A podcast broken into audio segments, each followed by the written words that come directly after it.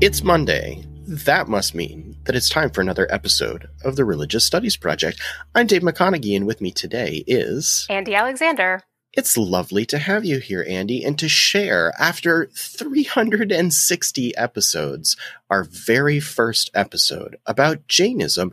Can you tell us a little bit about the interview that we're hearing today? Yes. Our guest, Ellen Gough, offers a fantastic introduction to Jainism. She explores the ways in which the Jain ascetic path to liberation is generally seen in opposition to tantric paths to liberation. But our guest today explores how mantra can be understood as a tantric ritual practice. It was a very fascinating look at the ways in which certain practices and traditions are considered and classified as tantric. And she proposes that through this tantricization, these traditions, Hinduism, Buddhism, Jainism, which are generally understood to be separate and distinct from one another, we're able to collapse those categories and learn more about the ways in which ritual is used to help create and recreate group identities. I can't wait. Let's listen in. Hi, I'm Andie Alexander, and joining me today is Dr. Ellen Gough, Assistant Professor of Religious Studies at Emory University.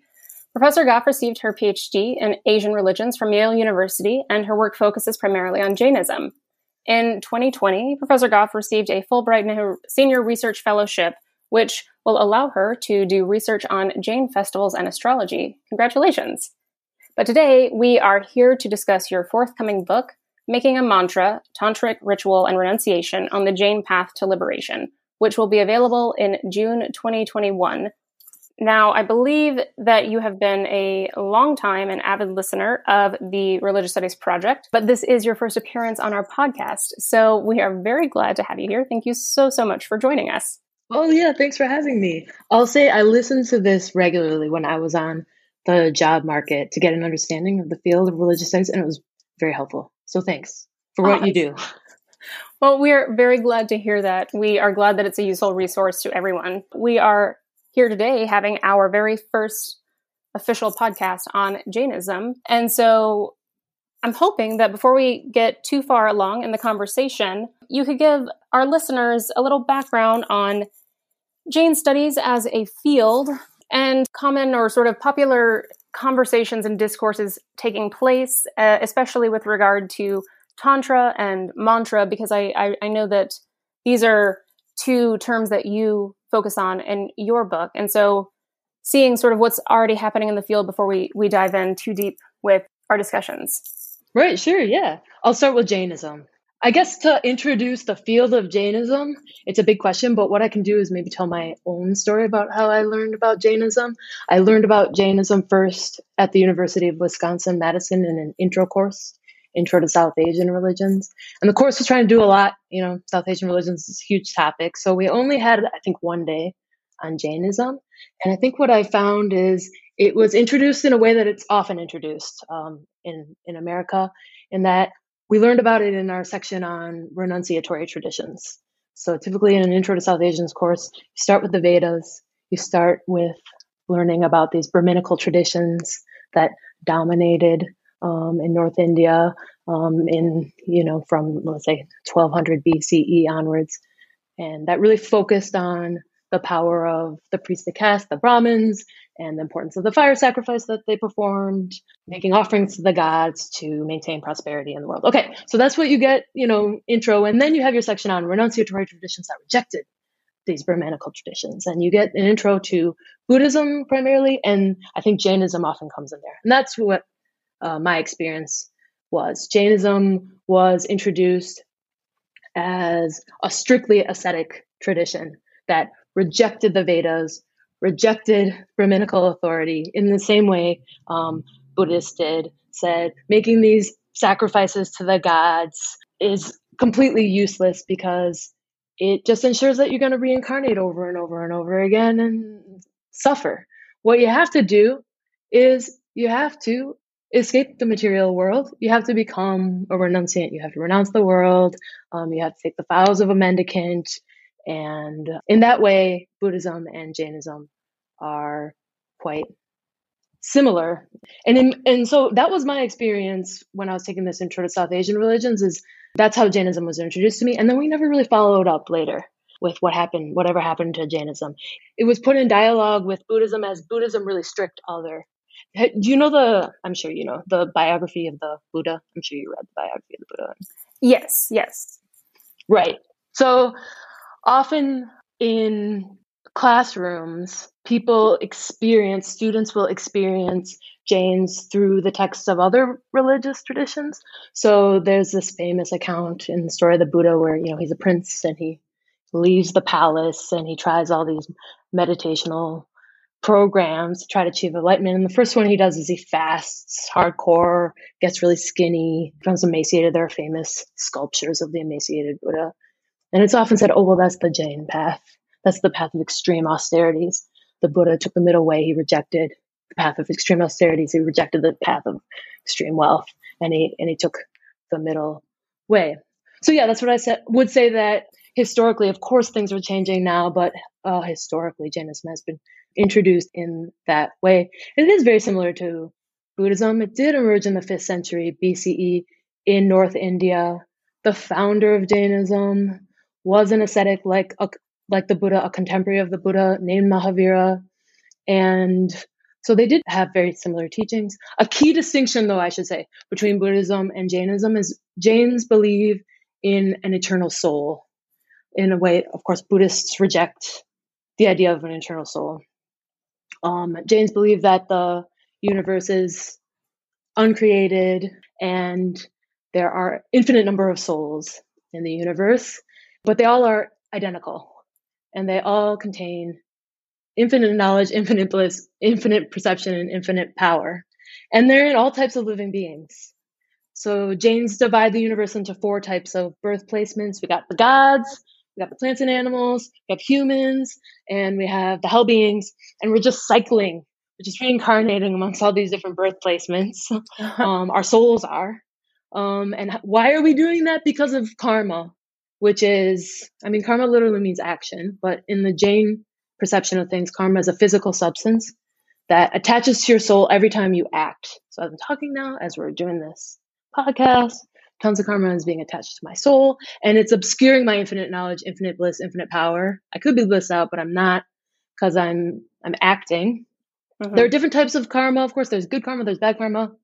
And if I do good things, hopefully I'm getting some good karma right now because I'm talking about Jainism and that will maybe ensure that I have a better birthplace. I have a really good birth placement right now as a human, but maybe I can become a god in my next life or something like that.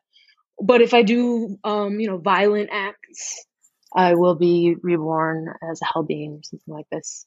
But so there are different types of karma, but the ultimate goal in Jainism is to destroy all karma so that you just become a pure soul and you shoot to the top of the universe um, where you will remain forever with all other um, liberated souls.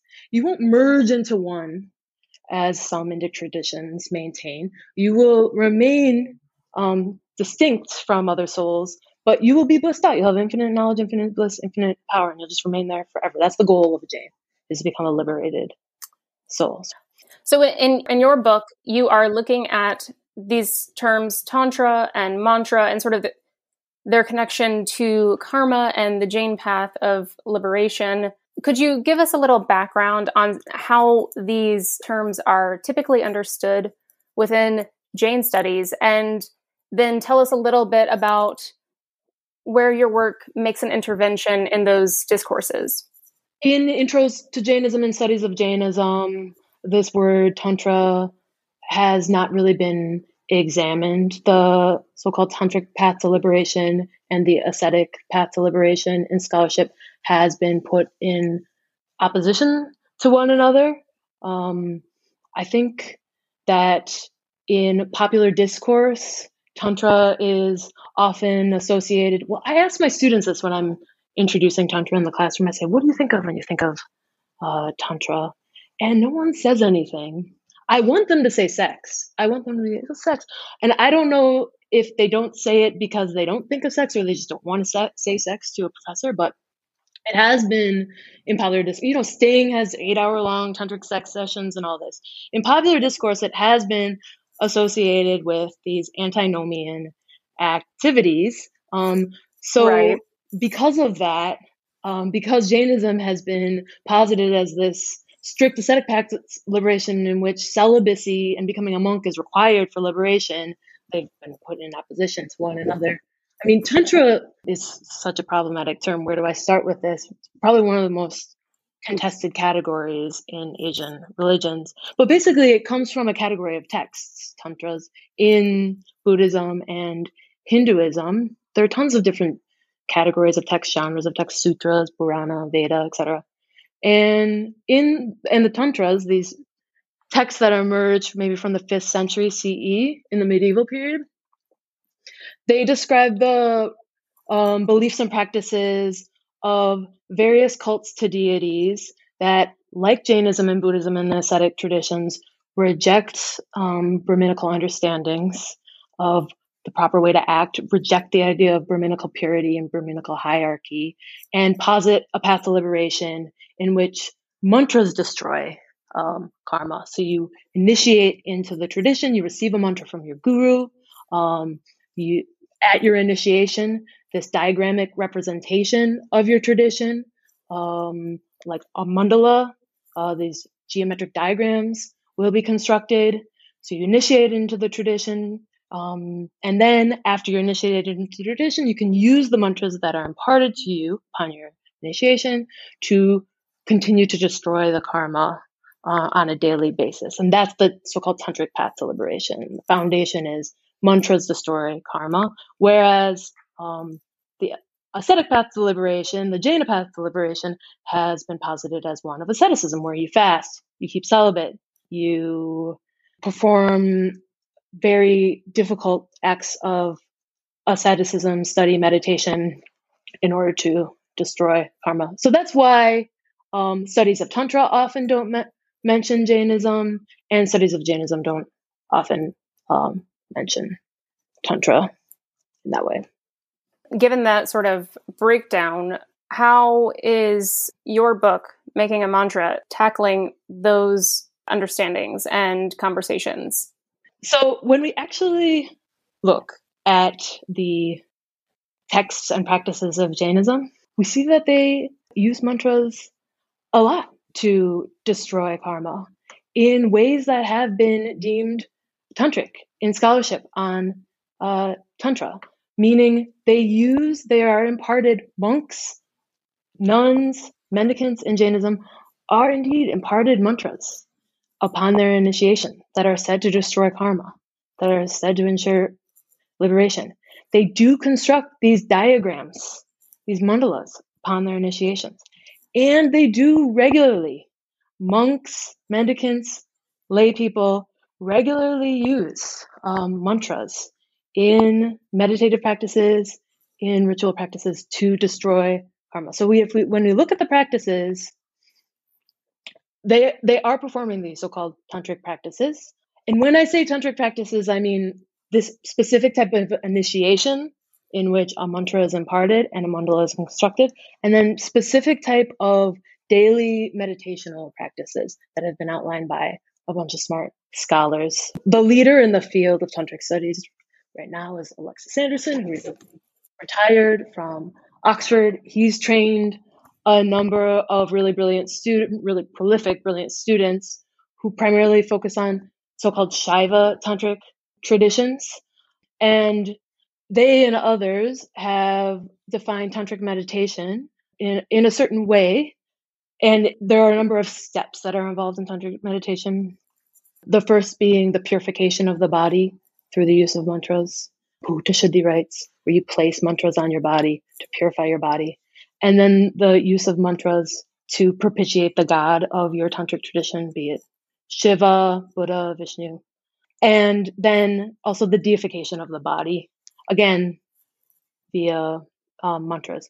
So when we look at Jain texts, Jains are doing this. So what to do? What to do about that? I, I want to draw attention to a process in, in your own sort of methodology for the book where you talk about Catherine Bell's use of ritualization and and you propose tantricization as a way to address the the sort of discrepancy that you see in these uh, processes for you know the Jain path to liberation. Can you tell me a little bit more about how you understand that to work and the work it's doing for you, you know, within this text, but also in the field? Yeah, absolutely. I use this term tantricization I mean, I've seen other people use um, similar terms, tantrification. I use tantricization, as you say, because I want to engage with Catherine Bell's idea of ritualization. I do it to complicate this category of tantra as something that is coherent that you can um, point to. I want to make the shift that Bell makes toward the process of creating something that is tantric. So, in, if you want to define a category, let's say you want to define the category tantra, you don't want to start with something that's already called tantric. You don't want to start. So you don't want to start with a person who's always already called a tantric. You don't want to start with a text that's already called um, tantric.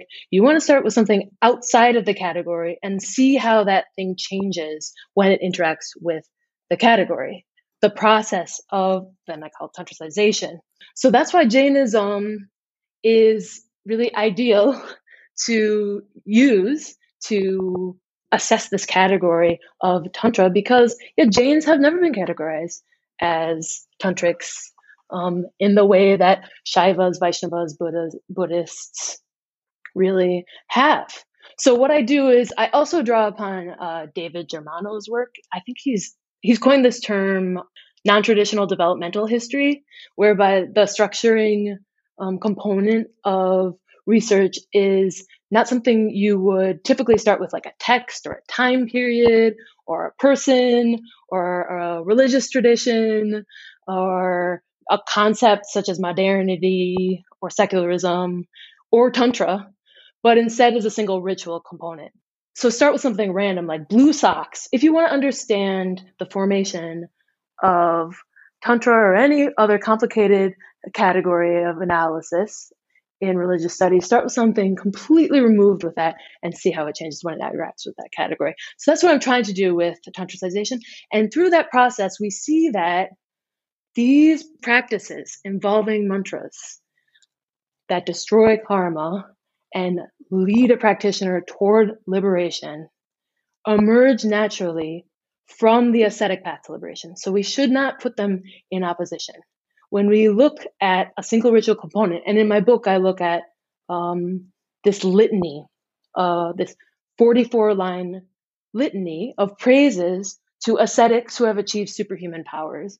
Like they have the ability to fly, they have clairvoyance, they have the ability to cure people with their bodily fluids. They have all sorts of superhuman powers that they've developed because our souls have infinite power. So when you destroy some karma that's blocking that infinite power, these superhuman powers emerge. So there's this litany in this text, the Shatkhandagama, um, this Prakrit litany, the language of the Jain scriptures, that is just praises to these ascetics. And I use that as my focus throughout the book. And I look at how this, this praise that is initially not called a mantra, not used in so called tantric rites of meditation initiation, how it changes, how its interpretation changes when it begins to be a mantra of initiation, a mantra that's inscribed on these mandalas that are used in tantric meditation. And that I think can help us understand what Jains are, and it also can help us understand this category of tantra. Because if Jain ascetics, if celibate monks are performing these practices that have been named as tantric, that means that tantra can't refer to antinomian rites. It can't refer to sex and wine drinking. It also means that it can't refer to a tradition as a whole. I would not call Jainism a tantric tradition, and that has been the language of the field. There are these tantric traditions, Shaiva Siddhanta, Pancharatra, various sects in Buddhism are tantric traditions as a whole. Instead, it has to only refer to ritual components, a certain way of using ritual components contextualized. I hope that makes sense. That's what I'm trying to do with tantricization. Look at the process by which a component that is not initially called tantric then becomes tantric.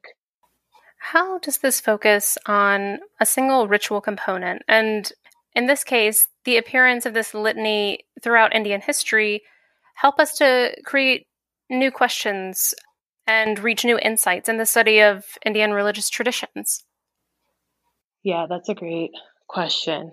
I think one way it can bring a new perspective is it shies away from this periodization of history based on models of kingship. Sometimes the history of India is written in terms of kingly patronage. So we have uh, the medieval period from the 6th century to the 13th century that's been called the so-called Shaiva Age by Alexis Sanderson in a famous monograph length uh, book chapter because um, it was in this period that kings adopted Shaivism and then um, promoted Shaivism. And there's a lot of truth in that. But then we get to the 13th century and we have the period of Muslim rule. And then we have 19th century when we have British rule and we have engagements with colonial authorities and foreigners. And often when we think about the history of religions, we think in those terms. So when we're analyzing our data, we think, oh, this is the Shaiva age. So this development of this ritual practice emerged because of Shaivism. Or this development of this ritual practice or belief emerged because of oh, Muslim rule. Or this development emerged because of British rule. And if we go beyond that and look at something else, again, outside of those categories, we don't start the project with the colonial period. You don't start the project with the Shaiva age. Then again, we can see how, while there's a lot of truth, I'm not saying that the British and Europeans didn't influence the formation of religions on the subcontinent, but we can also see other things that are happening. I can give a, an example. So the, the Shaiva age has also been called the Tantric age. This is the period where these tantric practices really, really flourished.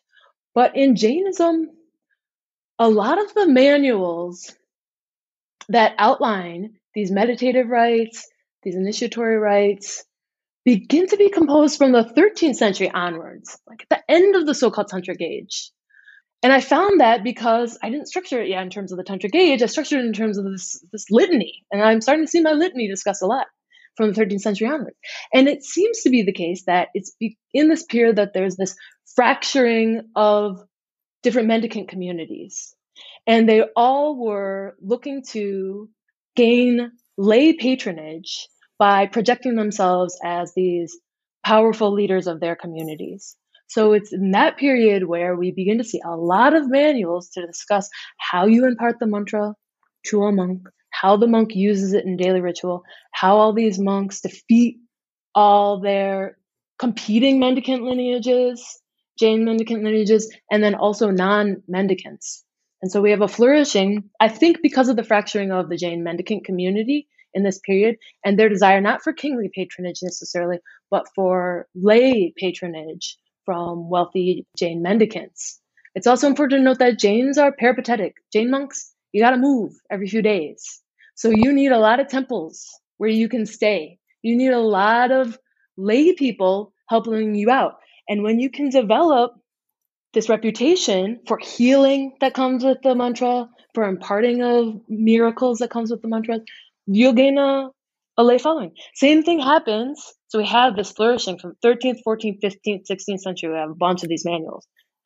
And then we also have a bunch of these manuals in the 20th and 21st century. There's kind of a revival of this use of the mantra that I look at in these meditative practices and it seems to be the same thing that's happening. There's an increased splintering of mendicant lineages, and they're using the mantra and these meditative practices to gain lay patronage. On the one hand, if we were looking at it through the framework of colonial rule, we think, oh, there's this sort of Protestantization of Jainism in the 19th, 20th, 21st century so that they, they rid themselves. There's this focus, there was this translation project in the 19th century of the early so-called canonical texts. We had G- important German scholars, Max Mueller, Buhler, coming in, translating the, the early canon that emphasized asceticism and trying to find a Bible. We've all read this. We've all read Masuzawa, Invention of World Religions. So trying to model Jainism on Protestant um, Christianity. So that is a narrative that we could say. So that means that there was this Protestantization of Jainism. There were all these revivals, and that is true in some sense. For example, in Digambar Jainism, so there are two main sects of Jainism that I look at in the book, and I hope that's a contribution because I'm trying to compare these two main sects, Digambar and Shvetambara, in a way that a lot of scholars don't do. Often scholars focus just on one sect. but Anyway, Digambars are famous for having nude monks. The, the fifth vow of a monk is non-possession. That means move your clothes. But in the medieval period, Digambar monks had begun to wear clothes. It was only in the late 19th century, early 20th century, scholars would argue, because of the influence of European scholars focusing on the early texts, which say you have to be nude, that they revived the tradition of nude mendicancy.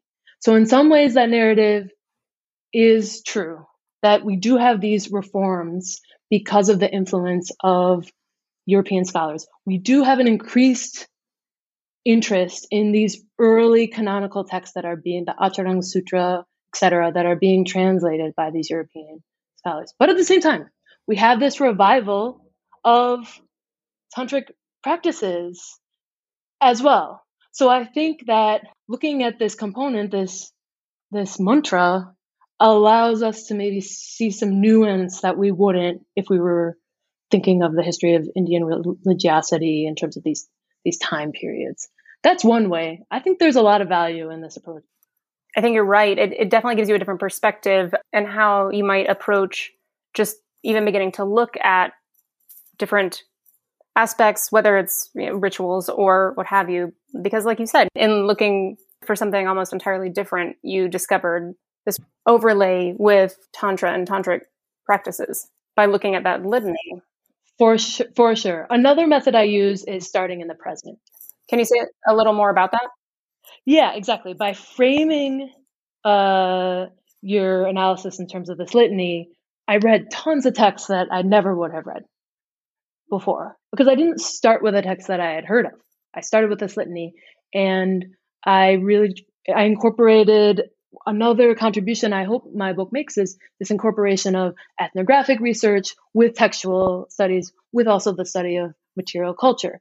So often I would and John Cort has encouraged this, I would start in the present day with my litany and see what Jains on the ground are doing with, with my litany and ask these monks who are trained and have a very specific curriculum they have to work through um, in order to be promoted through the ranks of mendicancy.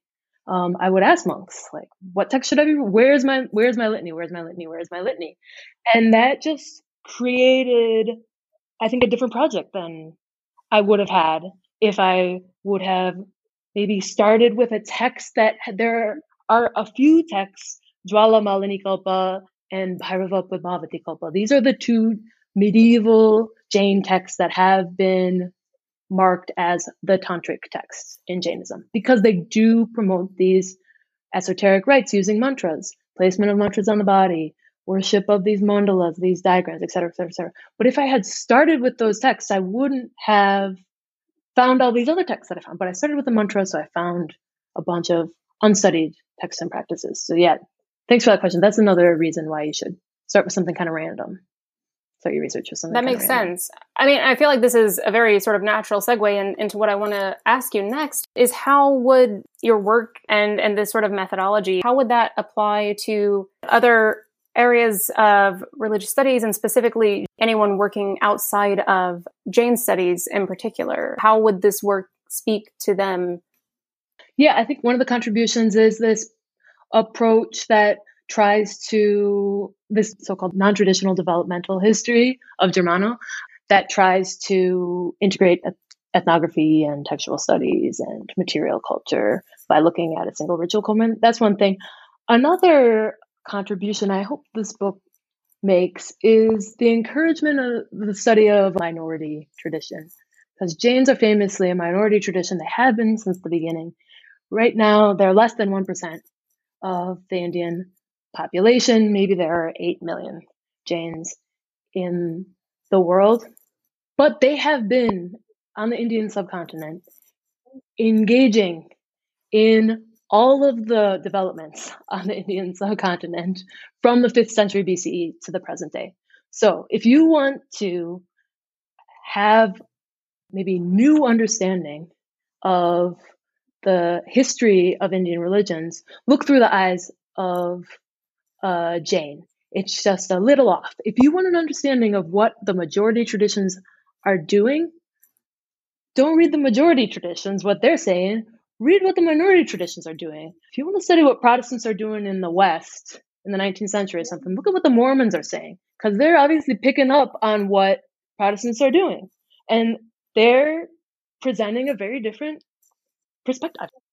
And I think that's why the study of Jainism in this case really helps in terms of the category of Tantra because there have been all sorts of debates about who developed Tantra first. Was it Buddhist? Was it Shaivas? Was it Buddhist? Was it Shaiva? People are going back and forth. Let's let's uh let's start with someone else. I mean, let's not think in terms of sectarian terms. Let's think in terms of a ritual component and understand um, the history of tantric practices in that way. And then I can argue that it emerges from asceticism. I'll say one more thing. So Steven Yeun is the main character in this um, drama about Korean Americans, Minari. And he had this line in the interview where he says, this is an exact quote, but the Asian American experience is always paying attention to what everyone else is doing, but no one really paying attention to you. And I don't want to compare Jains to Asian Americans, but I at that moment I thought that's Jainism. They are there everywhere and they are very perceptive and they offer a different perspective. They do show up in majority texts, but they show up in maybe a, a Shaiva text, philosophical text, but as a straw man. And there's a very one dimensional portrayal of Jainism in the majority texts. Whereas I'm not I'm not saying that the majority traditions aren't portrayed in a one-dimensional manner in Jain texts, but asking how they're portrayed in Jain texts, I think is a helpful exercise. So that's what I would say. Study the minority traditions, study Native American traditions if you want to study Protestantism in North Dakota, et cetera, et cetera, et cetera coming back, maybe this will bring this full circle because I said I was really listening to this podcast when I was on the job market. There you go. And, you know, I'm doing all these practice interviews. And one of my mentors said, you know what you should say? Because people who study Jainism often have to be defensive. Like, why, why should we, in, why should we hire you when you study this minority tradition? And one person said, well, you should say it's a bridge between Buddhism and, and Hinduism. And my response was, I don't want Jainism to be a bridge necessarily. I want it to collapse the bridge so that we're all swimming around in the waters below. If you look at from this outsider perspective, it's a means by which you can see the construction of these religious categories, which we all know are quite artificial, but also rooted in reality. Yeah. And I want to loop back to our earlier discussion of your own experiences learning about Jainism in the undergraduate classroom. Given what you've discussed, I think that this book would be a great resource for many faculty and many students, whether they're teaching a survey of Asian religions course or specifically a course on Jainism. Is there a chapter in particular that you would recommend to someone looking to incorporate this text into their syllabus and in what ways do you think that it would be particularly beneficial for students? Yeah, I would hope that chapter five of my book would be assigned in the classroom because I think it's really accessible. It's all ethnography. It's me sitting with this monk that I owe so much to, uh, Acharya Nandighosh Suriji, and him explaining to me his daily ritual practice using this, this mantra and this mandala on which the mantra is inscribed, this cloth, gorgeous painted diagram. And I think that would be really accessible for students. And again, it will it's rooted in the modern period. It's not in this moment in the fifth century BCE. And it shows precisely how tantric practices, these meditative practices, are intimately related to ascetic practices. It is a monk doing this. And I think that's important to note because often in Buddhist studies, it's, it's noted that there's the tantric path to liberation and then there's the monastic path to liberation, wherein you initiate into this practice of mantras or you initiate as a monk. Now, monks can also initiate as tantrics, but it's not the same initiation.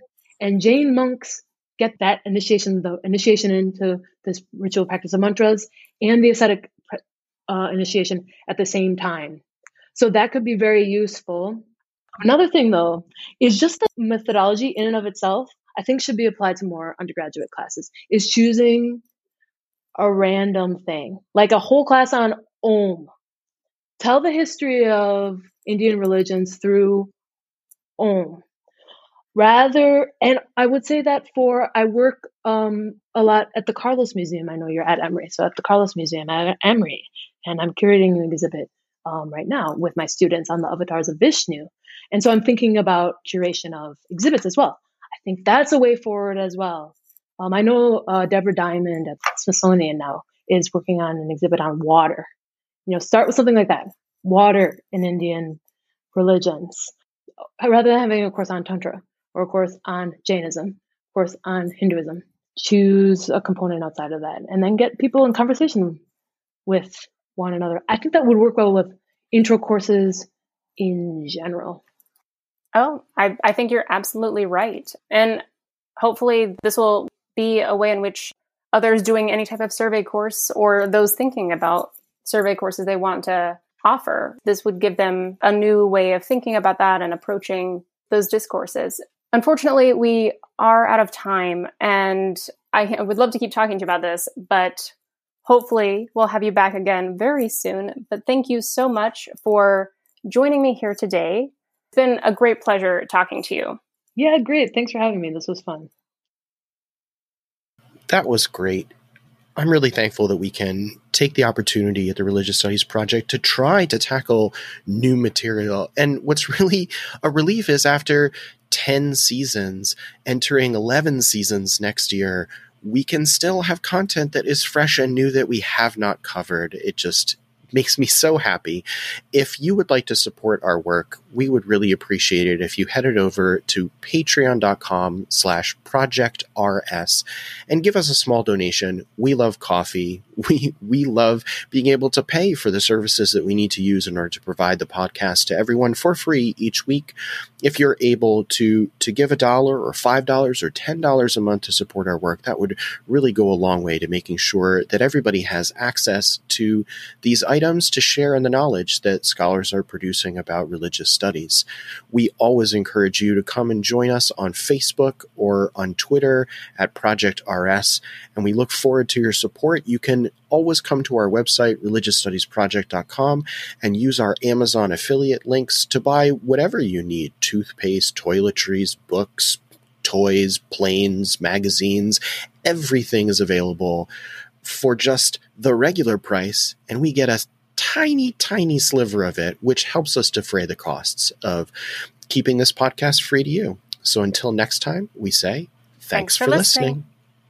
listening.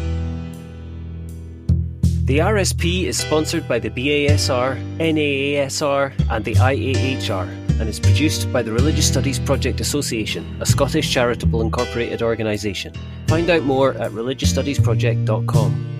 Brought to you by editors Brianne Fallon and David McConeghy, and founding editors Chris Cotter, that's me, and David Robertson, that's the other guy. Our features are edited by Rebecca Barrett Fox and Lauren Osborne, and our Opportunities Digest by Ella Bach. Audio editing by Alex Matthews, podcast transcription by Andie Alexander and Savannah Finver, and social media managed by Ray Radford and Candice Mixon. Don't forget you can support the project by using our Amazon affiliate links or donating at patreon.com backslash projectrs. And you can find us on Facebook, Twitter, YouTube, iTunes, and other portals. Thanks for listening.